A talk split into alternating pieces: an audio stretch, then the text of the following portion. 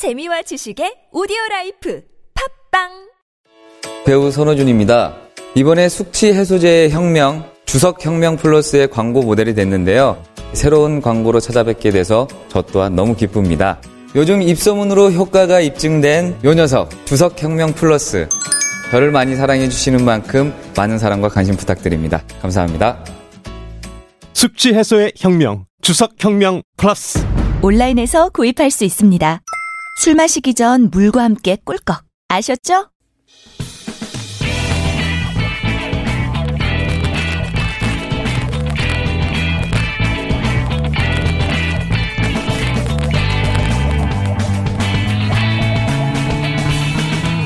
김어준의 뉴스 공장.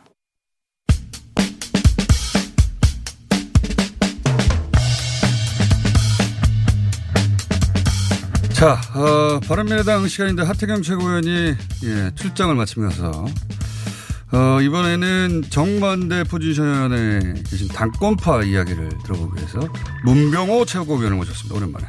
안녕하십니까. 안녕하십니까. 예, 오랜만입니다. 뵙겠습니다. 예, 예. 예. 어떻게 하다 보니까 지금 당권파가 되어 계십니다. 그렇습니다. 제가 문병호 최고위원이 당권파가 된 기억이 거의 없는 것 같은데. 네, 늘 항상 예. 반대파였죠. 자, 당권파. 손학규, 손학규 대표 물러가라는 얘기는 저희가 정말 많이 들었거든요. 여러 가지로. 예, 예, 예. 하태경 의원을 통해서. 근데 이제 손학규 대표는 지금 물러갈 생각이 없는 것 같은데. 예. 그렇죠? 없는 거죠? 예, 그렇습니다. 예. 그런데 어 이런 이제 갈등 그러니까 그 유승민 안철수계와의 갈등을 해결하기 위해서 혁신위원회라는 걸 꾸렸어요. 네 네. 근데 이게 아 그럼 혁신위원회를 통해서 어떤 방안이 나오고 그걸 통해 이제 해결이 될려나 싶었더니 혁신위원회 위원장이 예. 마지막에 사퇴를 해버렸어요. 예, 예. 왜 사퇴를 한 겁니까? 주대환 전 위원장의 말에 의하면은 이제 혁신위가 어떤 그런 외부 뭐 검은 세력의 사주에 의해서 그 외부 검은 세력이라는 게 누구를 지칭하는 겁니까? 그건 잘 모르겠습니다. 어쨌든 간에 이제 네.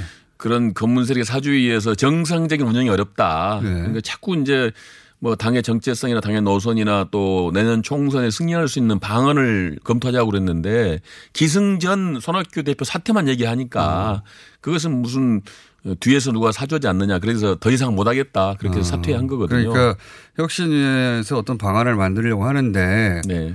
역량을 강화하고 당해. 근데 이제 어 그게 아니라 모든 방향이 손학규 대표 물러가라는 방향으로 계속 그렇죠. 예. 정리가 되는데 위원장으로서 이거는 예, 뒤에 누가. 사주하는 예, 것 같다. 예. 예. 그러니까 손학규 대표 사퇴 문제가 혁신위의 안건으로 거론될 수는 있어요. 네.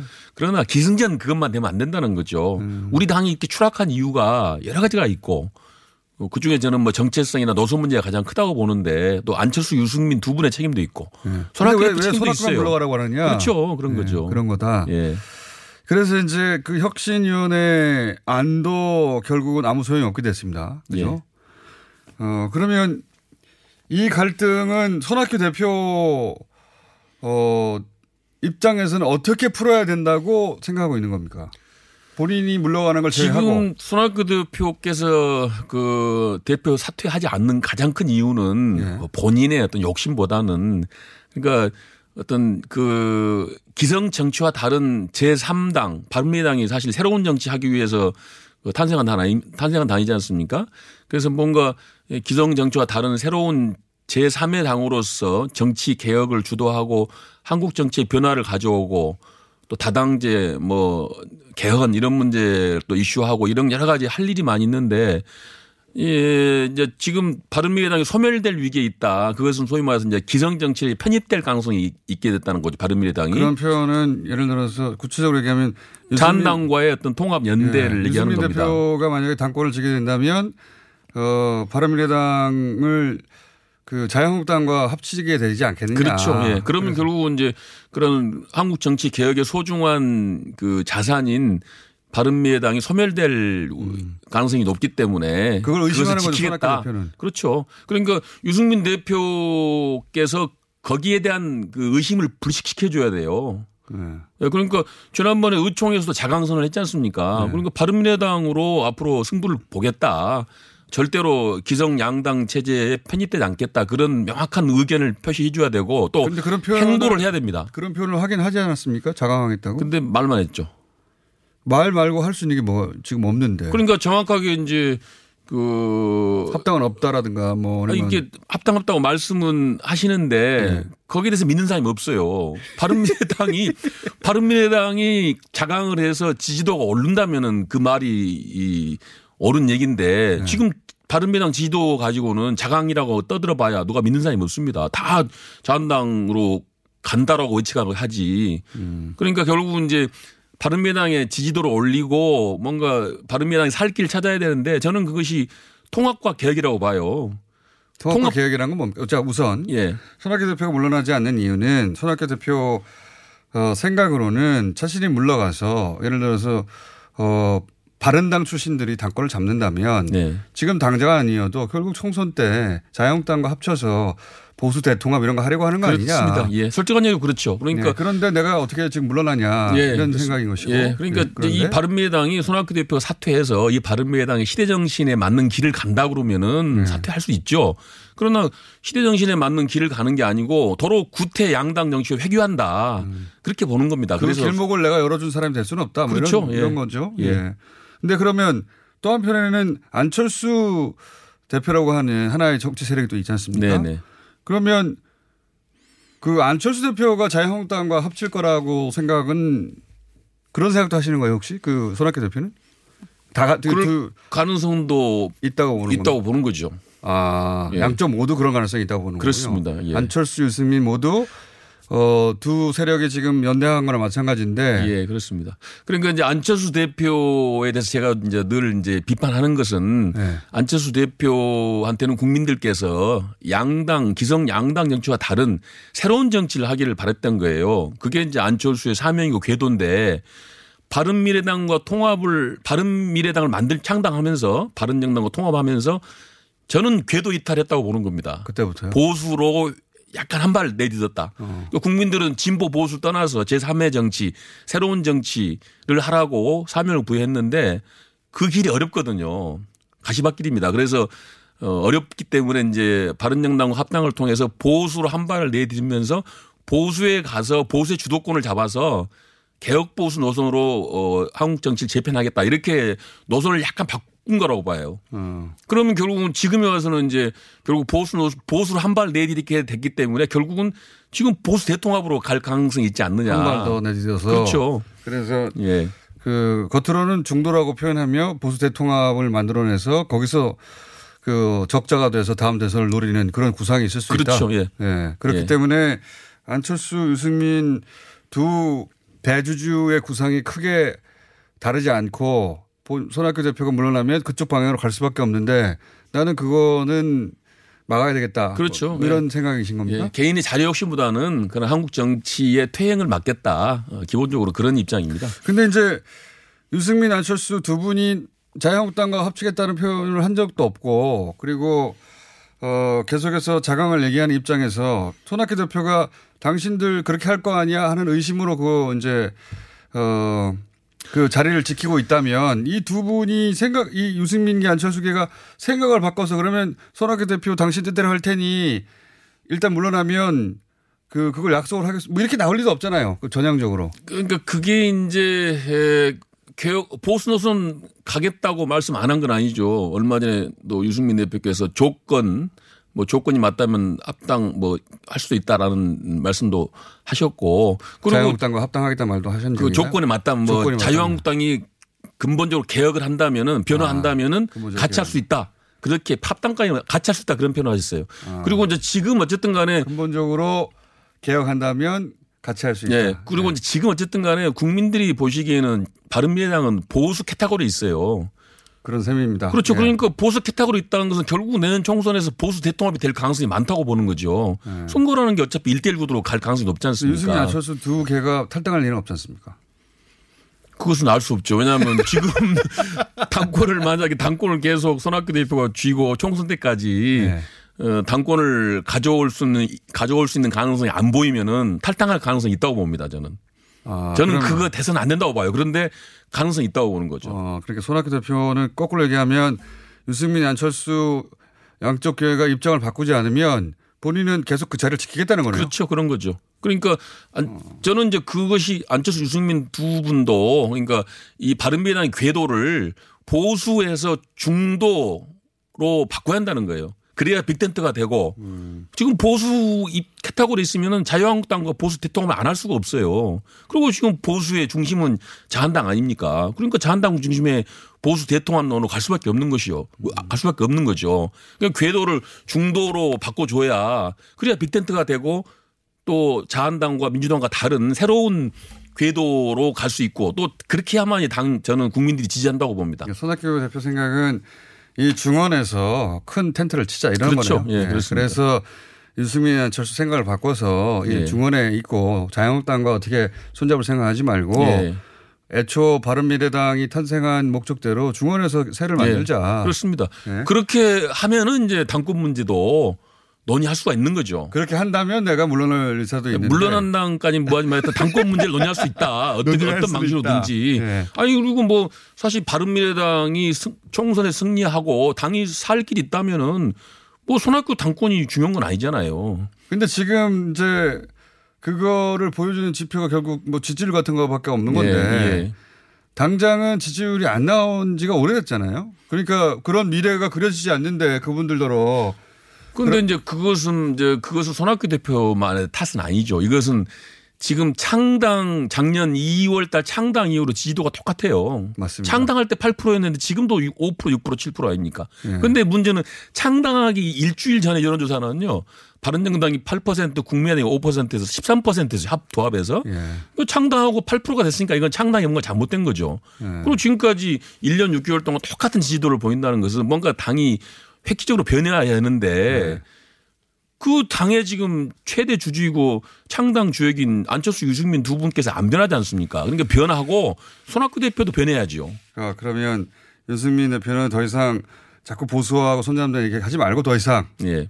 그러면 안철수 대표는 뭐가 주- 안철수 대표는 지금 그 정치 현실에 떠나 있는데 어, 어떻게 변화가 있어야 되는 겁니까? 안철수 대표께서는 이제 에, 국민들이 부여한 그 새로운 정치, 정치 개혁, 제3의 길 이런 것들을 명확히 선언해야죠.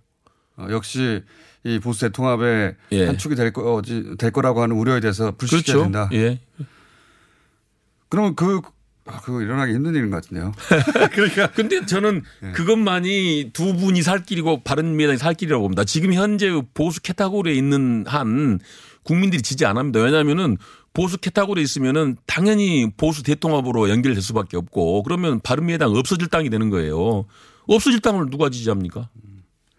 심플한 논리고 설득이 있는 논리긴 합니다만 근데 안철수 전 대표가 돌아온다 만다 이게 계속 있었는데 한때 안철수 대표하고 가까우셨잖아요. 예, 뭐 물론 박지원 대표도 어, 의원도 가까웠는데 지금은 영 멀어지신 예, 것 같은데. 저도 소통은 뭐 못하고 있습니다만은 아 연락 안 되신 지 오래됐습니까? 예, 저도 뭐 연락 뭐 많이 못 해봤어요. 그런데 요즘에 이제 당내 상황이 이렇게 내용도 깊어지고 해서 지금 사실은 안 대표 역할이 부각되고 있죠. 예. 그래서 안철수 전 대표께서. 지금 귀국하셔서 당을 좀 정리하면은 좀 더 좋지 않겠느냐 그런 생각입니다. 안철수 전 대표와 그나마 지금 소통이 되고 있는 그 당내 그 의원이 이태규, 이태규 의원 이죠. 정부세입니까? 예, 예, 이태규 그렇죠. 의원도 저희가 다음에 모셔야 됩니다. 그러시죠. 아마. 예.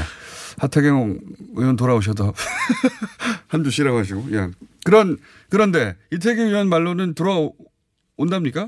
이태규 의원이 며칠 전에 인터뷰를 했는데요. 예. 이태규 의원 얘기는 이제 안철수 전 대표께서 당이 정리가 안 되면 안 오신다 그런 표현을 했어요. 정리가 안 되면 안 된다면 안 돌아오면 정리가 될 가능성이 그러니까 지금 없는데. 그 제가 볼 때는 이걸 정리를 하려면 안철수 대표가 있어야 될 것 같고 본인이 정리해야 예, 하겠다가 예. 아니라 정리가 안 되면 안 온다. 예, 그런 취지로 인터뷰를 했어요. 그러니까 저는 그건 좀 책임 있는 자세는 아니라고 봅니다. 그러니까 지금 당이 뭐- 뭐 안철수 전 대표께서 이 당을 창당하신 주역이고 네. 당이 이렇게 어렵게 됐기 때문에 본인이 이 문제를 결자해줘야 된다. 근데 그게 아니라 예. 정리가 안 되면 안 오겠다. 아무래도 이제 안 전 대표께서는 이제 이런데 좀 분쟁에 휩, 그 휩싸이는 걸 좋지 않아 하세요. 그러니까 이제 당이 좀 정리되면 그때 가서 뭘 하시겠다 그러는데 그건 아니라고 봅니다. 지금 어려울 때 오셔서 그러면 이번 총선 시즌 내에 안 돌아오실 수도 있는 겁니까? 뭐 일부에서는 총선 패스한다는 얘기도 있어요. 아, 일부에서. 예. 근데 저는 뭐 현실 정치인으로서 그, 그 선택은 어렵다고 봅니다. 그리고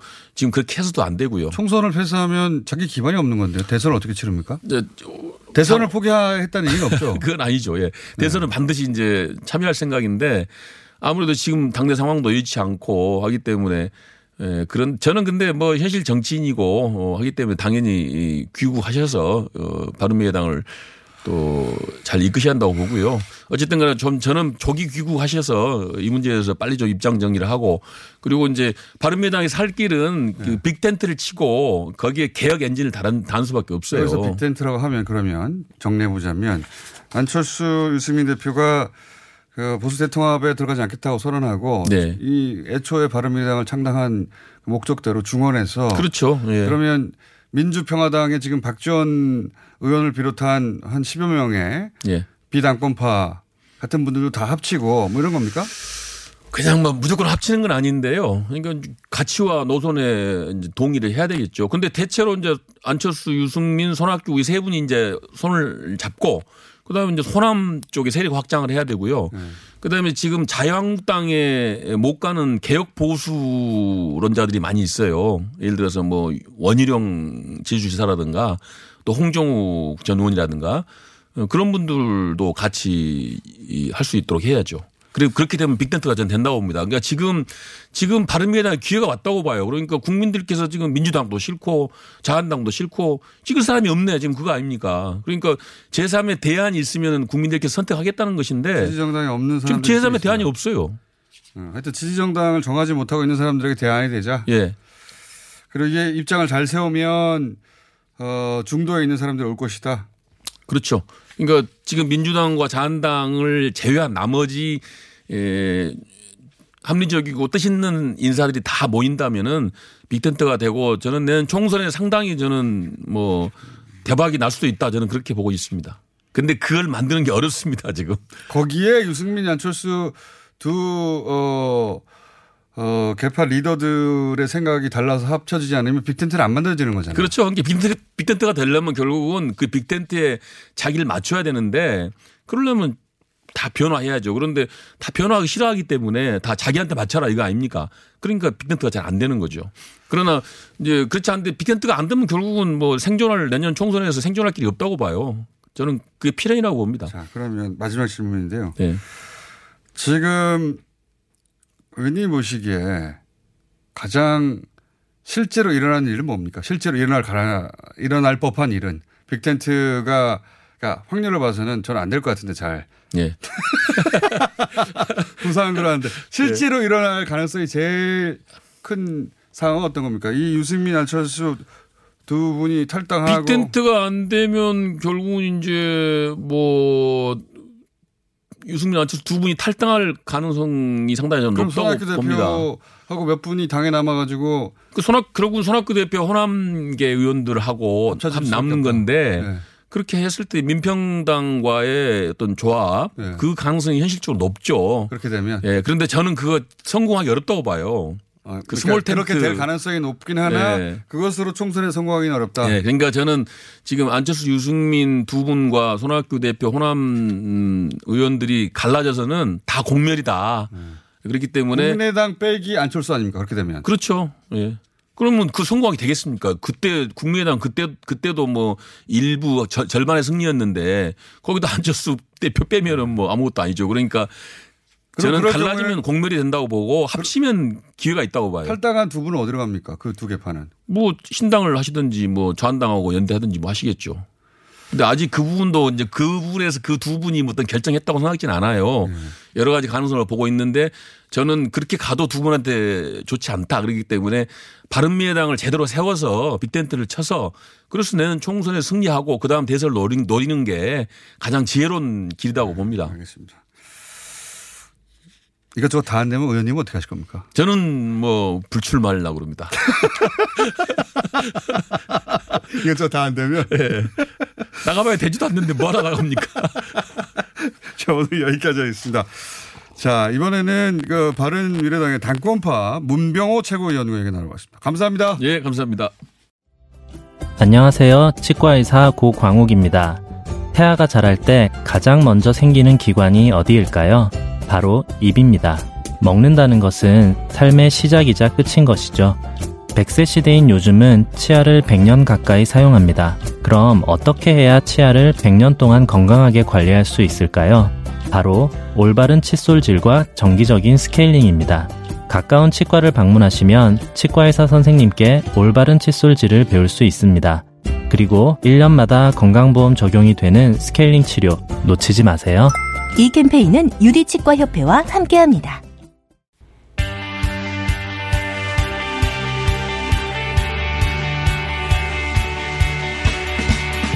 일본 불매 릴레이 인터뷰하고 있습니다. 이번에는 낚시업계에서 불매 움직임이 있다고 하네요. 네. 낚시 동호인이 아는 분들은 좀 생소할 텐데요. 낚시, 낚시에도 프로가 있습니다. 낚시 전문가 박갑출 프로님 전화 연결되어 있습니다. 안녕하세요. 예, 반갑습니다. 예. 박출입니다. 아, 이- 그, 낚시에도 프로가 있군요. 예. 아, 예.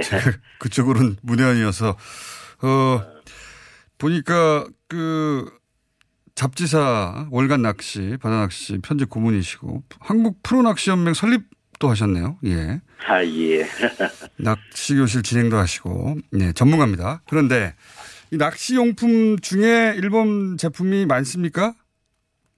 예, 낚시란 것은 예. 조금 전에도 말씀하셨듯이 그 일본산 제품 중에서 불매 운동을 하는 제품 중에서 가장 많이 일본산이 침투가 되어 있는 곳이 낚시 아.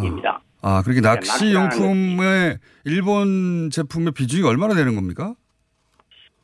그냥 우리 낚시인들이 일본산을 한, 그 사용을 안 하시는 분이 없다고 보면 되겠죠. 아, 그냥 낚시를 하는 낚시를 분들은 갈 때, 음. 예, 그 일산 제품을 빼고 낚시를 가라 하면은 낚시를 가지 못하는 그런 아, 그렇군요. 예, 일본이 이제 워낙 그 낚시 그 산업이 먼저 발달하다 보니까 그렇죠. 아하. 그래서 낚시 동호인들 중에 뭐 처음부터 끝까지 다 일본 제품인 사람도 어 있을 테고 예, 또 국산을 애호하는 분들도 있겠지만 일산이 하나도 없는 사람은 없을 것이다. 이런 거네요. 예, 예, 맞습니다. 아, 그러면 고가 제품은 일본 제품이겠네요. 낚시 용품은 그죠?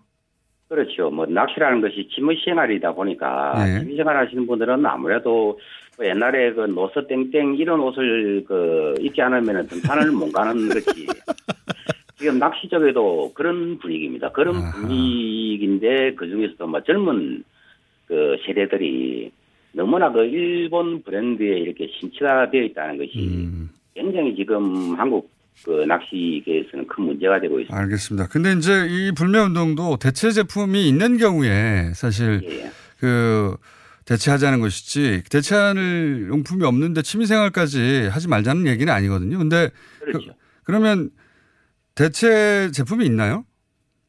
지금 다른 제품들은 예. 다그 국산 용품으로 대체가 가능한데 유독 그 안 되는 것이 예. 릴.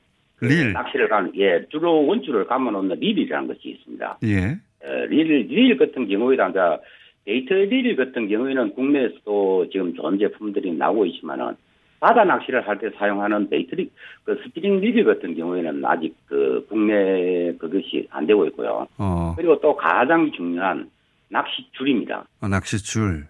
예, 낚시 줄이 지금 그 좀 힘든 그런 실정입니다. 그 외에는 모든 것이 지금 국내산으로 대치가 가능한 실정입니다. 알겠습니다. 그러면 지금 어 이제 그 박합출 프로께서는 그런 생각을 하셨는데 중요한 것은 동호인들이 그런 인식을 공유하느냐 아닙니까? 예. 예, 낚시 동호인들이 아, 이거 어쩔 수 없는 제품을 제외하고는 가능한 국산품을 쓰자고 하는 움직임이 있습니까? 동호 낚시 동호인 사이에서도? 많죠. 지금 제가 저도 뭐 유튜브에 한번 그것을 한번 올려봤더만 제가 생각하고 있는 우리가 말하는 안티 댓글이라는 거 있다 아닙니까? 네. 예, 그런 것이 예상외로 적습니다. 극소수의 음, 어, 사람들만 그렇지 많은 분들이 그 지금 동참을 하고 있습니다. 음, 그러니까 이 기회에 예. 뭐 당연히 일본 제품을 써왔는데 국산 제품은 뭐가 있나 한번 찾아보는 분들이 생긴 거군요. 아니 많죠. 지금은 지금 국산 대치용품으로 인터넷에 굉장히 많이 지금 음. 번지고 있는 상황입니다. 그러면 전문가 입장에서 예. 어, 아, 이런 제품은 그 취미 활동을 하는 데 있어서 그냥 예. 그 일본 제품이 워낙 우수해서 이전 이런 제품을 쓸 수밖에 없다. 아까 말씀하신 뭐 릴 관련 제품이라고 하셨는데 예. 그 외에 다른 이러이런 분야는 국산 제품으로 어, 써도 하등 문제가 없을 정도로 그 quality가 올라왔다. 이렇게 구분해 주시면 어떤 분야의 제품들은 국산 대체가 가능합니까? 일단은 그 외형적으로 낚시용을 외형적으로 낚시 갈 때 입고 다니는 못 쓰는 모자, 모자, 그리고 낚, 예, 모자, 낚시복, 낚시복, 불명복, 네, 그리고 낚시 가방, 가방. 예, 예, 이렇게 시각, 시각적으로 턱 낚시배를 타다 보면은 낚시인들이 외모상으로 보이는 그것이 아, 모든 것이 그 일산 메이크가 이렇게 보이거든요. 아, 비싼 거를 쓰고 있다는 표시를 내고 싶으니까. 그렇죠, 그렇죠. 아, 과시욕이라기보다는 뭐 자기 만족인가는 모르겠지만. 뭐 의류는 차이가 없을 것 같네요. 지금 말씀하신 분이 하는 건데, 그죠? 예, 예. 예. 그럼 낚시 용품 자체는요? 낚시용품 자체는 다른 뭐 소품이라든지 기타 낚시라는 것은 막 수백 가지의 그런 기타 소품들이 그렇겠죠. 필요로 한 그거거든요. 예. 그런데 그것은 지금 뭐 일산이나 국내산이나 막 같습니다. 같 어떤 것은 음. 또 일산 제품보다 월등히 또 나은 것도 있고요. 아, 알겠습니다. 그러면 구체적으로 어떤 어떤 제품들이 어, 전문가 입장에서는 어, 뭐 오히려 어, 성능은 더 낫다. 구체적인 제품에 대한 정보는 지금 유튜브를 직접 운영하신다고 하니까 예. 어, 박갑출 프로님을 이름을 검색해서 찾아보면 되겠군요. 예, 예. 알겠습니다. 여하간 낚시 동호인들이 어, 여기 동참하고 있는 분들이 많다 이제는 예. 어, 그런 상황은 잘 알았습니다. 예, 오늘 말씀 여기까지 듣겠습니다. 감사합니다. 예. 어, 낚시 전문가 박합출 프로였습니다.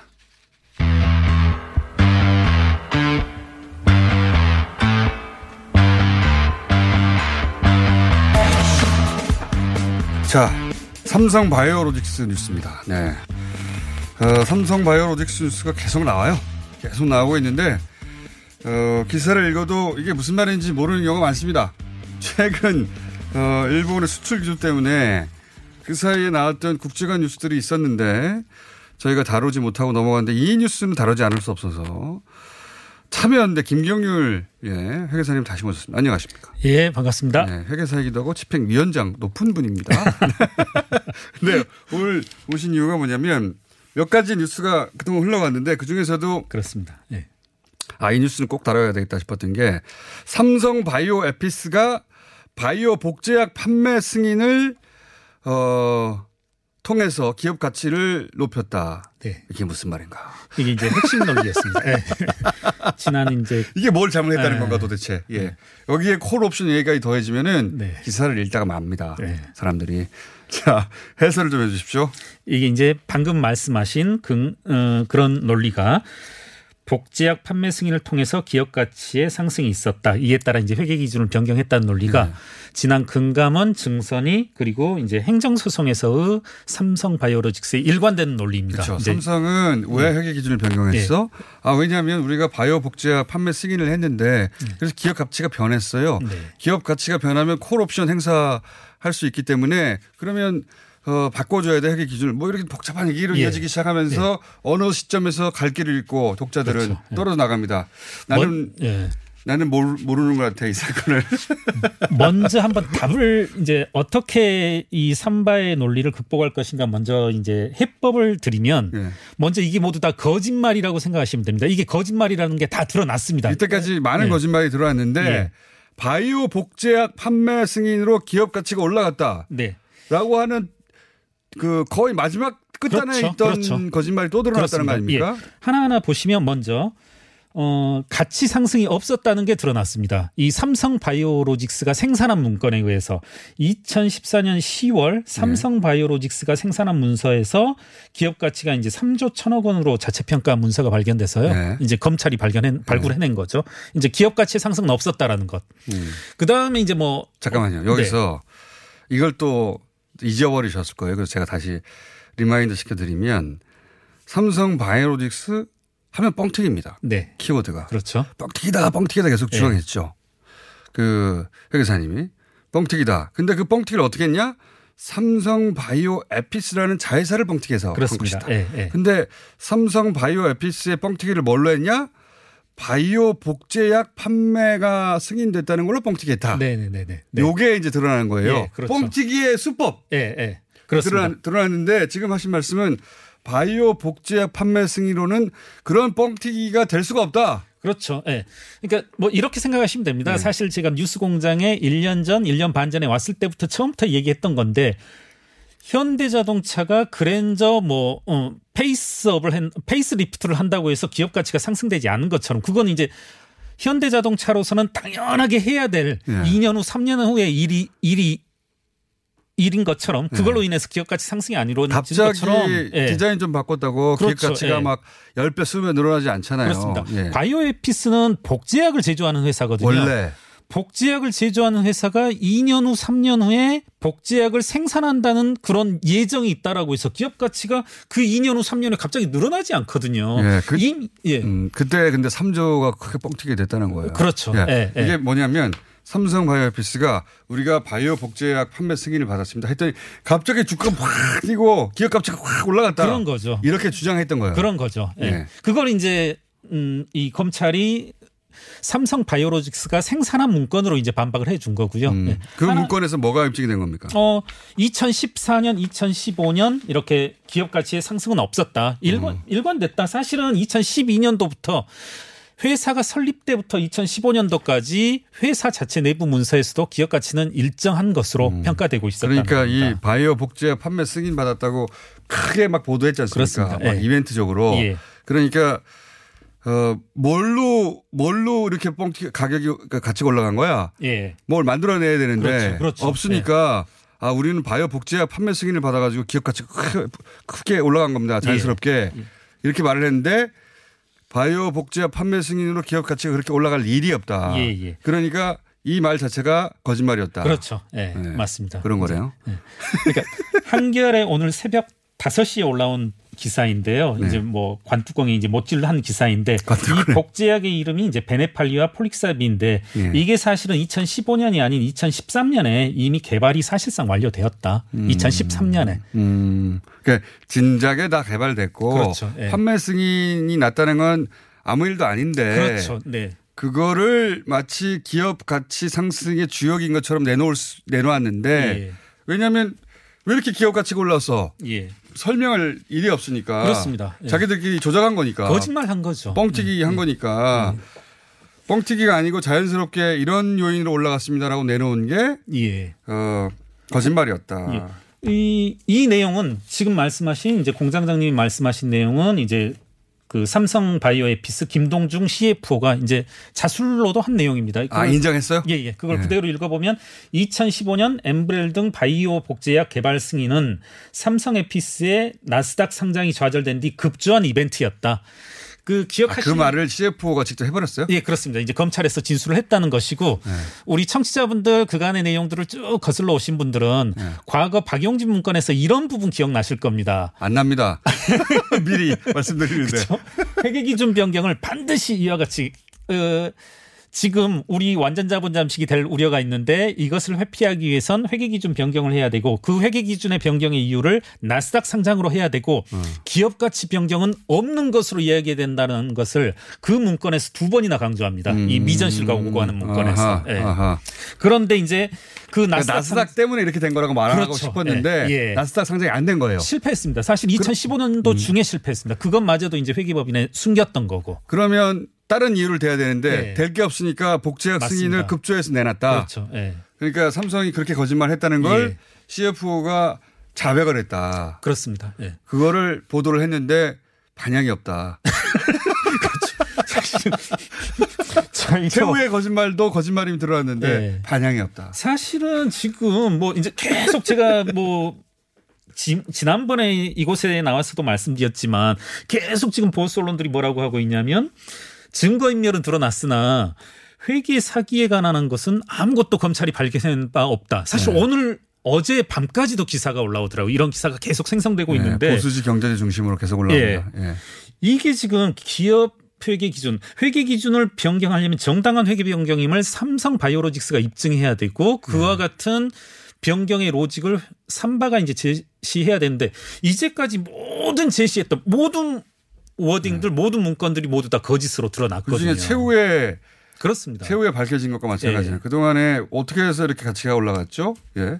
원래 기업 가치가 없는 것을 어떻게 이렇게 기업 가치가 있는 것처럼 뻥튀기 했죠? 라는 예. 것에 대해서 우리는 뻥튀기 한 게 아닙니다. 그렇습니다. 예. 어, 이렇게 쭉 얘기하다가 가장 최근에 이제 다시 뒤집어진 것은 아, 그때 바이오 복제 판매 예. 승인이 나서 기업 네. 가치가 올라간 것입니다. 그렇습니다. 라고 설명해 왔는데 그것도 역시 그 회사 내부 CFO에 의해서 어, 급조된 이벤트였다. 음. 급조된 예, 이벤트였다. 이유를 만들어야 되는데 예. 이유가 없으니까 이걸 예. 들이댔다. 그렇죠. 예. 이러면 이제 삼성의 방어 논리는 이제 남은 게 없잖아요. 그렇죠. 남은 게 있습니까? 없, 없는 것 같아요, 이제? 김태한 삼바 사장이 이제 유일한 진실된 발언을 했죠. 좀 이제 지난번에 풀려 나오면서 자본 잠식을 회피하기 위해서 회계 사기를 저질렀다. 그러니까요. 그러면 분식 회계를 인정한 거 아닙니까? 네. 그렇죠. 대표가. 저번에도 말씀드렸지만 이제 가중 처벌돼야 될 사안입니다. 근데 어떻게 풀렸냐는 이거죠. 네. 다시 한번 이야기하지만. 예. 그, 그 삼성 바이오로직스의 대표와 예. 삼성 바이오로직스의 어, 재무 책임자가 네. 두 사람 모두 분식 회계를 인정한 거예요. 어, 자인했습니다. 예. 예. 예. 담당 그 담당 최고 책임자인 CFO도 내가 했다고 한 아, 것이고 그렇습니다. 예. 그리고 삼성 바이오로직 대표도 분식회가 일어났다고 예, 인정을 했어요. 예. 근데 서로에게 책임을 미루죠. 나는 그렇죠. 시켜서 했다. 네, 네. 나는 저 사람이 하는지 몰랐다. 예. 지금 그 문제는 있는 예. 것 같습니다. 그렇게 얘기하니까 어, 다툼의 여지가 있구나. 하고 풀어준 것이 예. 이번에 어, 영장이 기각된 사유입니다. 아, 예. 두 사람이 서로 다른 얘기를 함으로 다툼의 여지가 있어서 풀어준다. 이게 말이 됩니까? 그렇죠. 말이 안 되죠. 살인은 일어났는데 예. 예. 예. 말이 안 되는데. 그래가지고 아 마지막으로 삼성이 기대고 있던 방어 논리인 방어 방어 논리인 바이오 복제 판매 승인도 이게 급조된 이벤트였음이 드러났다. 거짓말인 거죠. 기사가 예, 딱. 나와서 야 예. 이거 이제 끝났네. 그렇죠. 예. 끝났죠 이제 사실. 이제 방어 논리 남은 게 없어요. 예, 예. 남은 게 없어서 인정하는 수밖에 없어요. 예, 예. 그렇습니다. 했다고. 예, 예. 네. 그래서 나온 말이 분식회계는 하긴 했는데 회사가 자본 점식이 되느라 예. 그걸 막으려고 그렇죠. 분식회계를 했다라고 이거 큰일 날 발언입니다. 사실 이런 말 하면 안 됐었죠. 예. 그 인정한 거 아닙니까? 예. 바로 분식회계가 그럴 때 일어나는 범죄 행위인데 그렇죠. 그럴 때 범죄 행위를 했다고 자백한 예. 건데 검찰이 그래서 그게 바로 분식회계를 의미한다. 뭐 그런 이제 예. 발언을 맞습니다. 했죠 검찰이. 그래서 이 기사가 나와서 큰 방향이 일 줄로 이 기사를 쓴 기자는 생각하였겠으나 그렇죠. 조용히 묻혀가지고 아무런 반향이 없길래 이런 기사였었습니다. 뉴스 공장이 아니면은 이렇게 다시 아, 사실 저희도 이- 어 이거는 큰 반향을 일으키겠다 이렇게 생각을 하고 많은 기대를 하고 아무런 반향도. 없이 지나갔습니다. 네, 그래서 이렇게 지나갈 기사가 아닌데 싶어가지고 김경렬 회계사님을 다시 모신 것이다. 자 오늘 여기까지 하겠습니다. 예, 참여연대 집행위원장 김경률 회계사였습니다. 고맙습니다.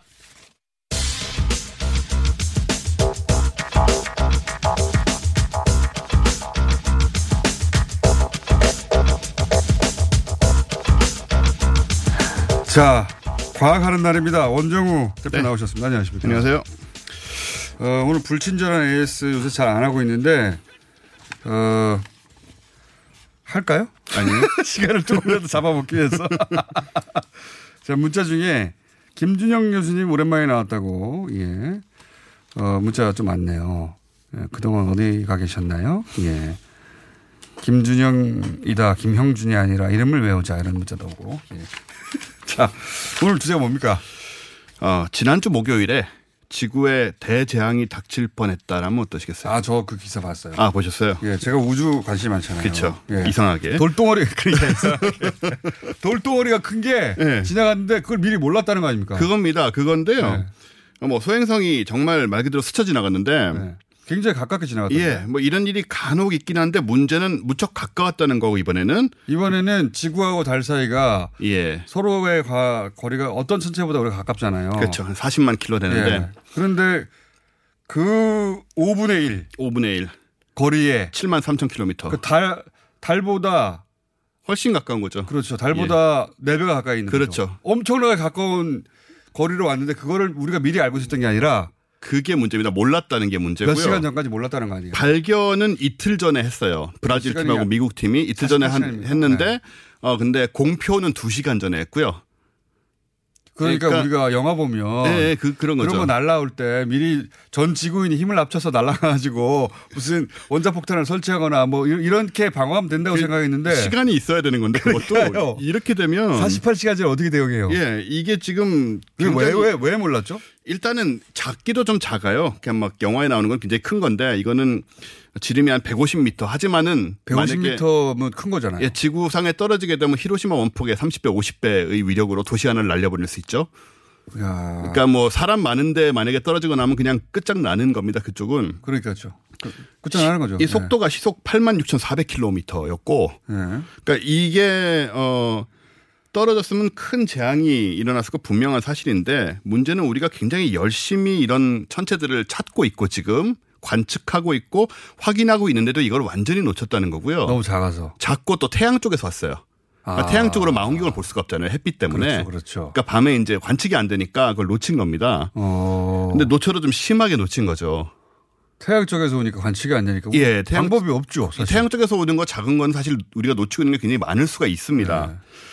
근데 요거 같은 경우에 지금 만약에 이게 부딪히는 코스로 왔다면 어떻게 됐습니까? 그러니까 속수무책으로 당하는 겁니다. 그냥 방법이 없어요. 150m 크기가 어느 정도 되냐면 그 러시아 그 무슨 숲이더라 이름이 생각이 안 나는데 아 그렇죠. 예. 거기가 어, 무슨 칠라비스크라고 네. 예. 그숲 2013년에 상공에서 아 그거는 저기 퉁구스죠. 터져가지고 1908년에 그 일대를 완전히 불모지로 만든 폭발이 네. 있었어요. 예, 그렇죠. 그때 그 그게 뭐 10m 정도밖에 안 된다고 수십 그랬 미터 정도가 아니었겠냐 생각을 하는데 그런데 이게 그게 10m였으면 그, 그, 그 10m인데 그 정도였는데 지금 100m, 150m짜리 날라오면 어, 우리나라 한 3분의 1 정도는 불모지가 되지 않았을까? 사실 뭐 안 떨어져서 그걸 확인하지 못하는 게 다행인 상황인데 지금 다행이 다행인데. 예.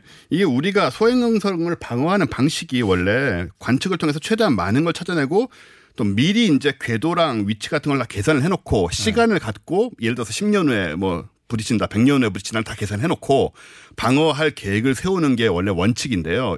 이런 식으로 놓치는 게 있다면 이게 이제 방법이 없죠. 이 통할 수가 없다는 게 문제라서 네. 지금 우리가 인류가 소행성 위협에 얼마나 취약한지를 또 단적으로 보여준 사건이 되어버렸습니다. 지금 걱정할 게 너무 많네요. 일본 수출기제도 걱정해야 되고 삼바도 걱정해야 되고 지금. 아 이거는 뭐 급히 걱정할 필요 없고 지나갔으니까 예, 일단은 괜찮은데요. 하여튼 이렇게 막을 수 없는 소행성도 있다. 있을 수 있다는 너무 것이죠. 시간이 촉박하게 발견이 되는 거죠. 예, 이틀 전에 나타나서 우리가 할 수 있는 게 지금 아무것도 없습니다. 그러면 하루 내에 발사할 수 있는 걸 미리 준비해 놔야 되겠네요. 그런 것까지 지금 준비해 놓지 않으면 안 되는 것이 아니냐는 생각이 드는 그러니까요. 거죠. 그럼 뭐전 지구인들이 모여서 머리를 맞대서 영화에서는 그렇게 나오는데 그럴 시간이 없어요. 뭐 몇 주만 있어도 어떻게 해보겠는데. 근데 머리를 맞댈 시간이 없어요. 뭐 아마겟돈 같은 경우도 몇 주가 있잖아요, 시간이. 네. 그래서 이거는 진짜 핵미사일 같은 걸로 정말 전쟁 때처럼 그렇게 대비를 하지 않으면 미리 예, 답이 없다라는. 미리 어딘가에 이거에 대비한 어, 미사일들을 이렇게 저, 지구 전 지역에 배치를 해놓고 그래, 그런 식으로 해야 되는지. 근데 2029년에 이제 400m 크기가 하나 오게 되는데요. 얘는 3만 킬로미터 거리를 지나갈 거로 지금 예측이 되는데 어. 얘도 사실 조심해야 되는 게 10년 후잖아요. 예. 궤도가 살짝 살짝 바뀝니다. 이런 것들이. 10년 후는 나중에 생각합시다. 예. 일단 얘는 지나갔으니까 걱정 안 하셔도 됩니다. 다만 10년 후에 오는 거는 예. 나중에 9년 후 정도부터 걱정합시다. 예. 그렇죠. 오늘 여기까지 안 하겠습니다. 보이는 것들 예. 온다. 조심하자. 그런 일이 많다. 근데 의외로 예, 우주에서는. 은근히 생긴다는 것입니다. 예. 원정우 대표였습니다. 예, 감사합니다. 저는 인사말을 다 할 시간이 생겼네요. 저는 내일 뵙겠습니다. 아, 제가 더 해야 되는 거 아닌가요? 안녕!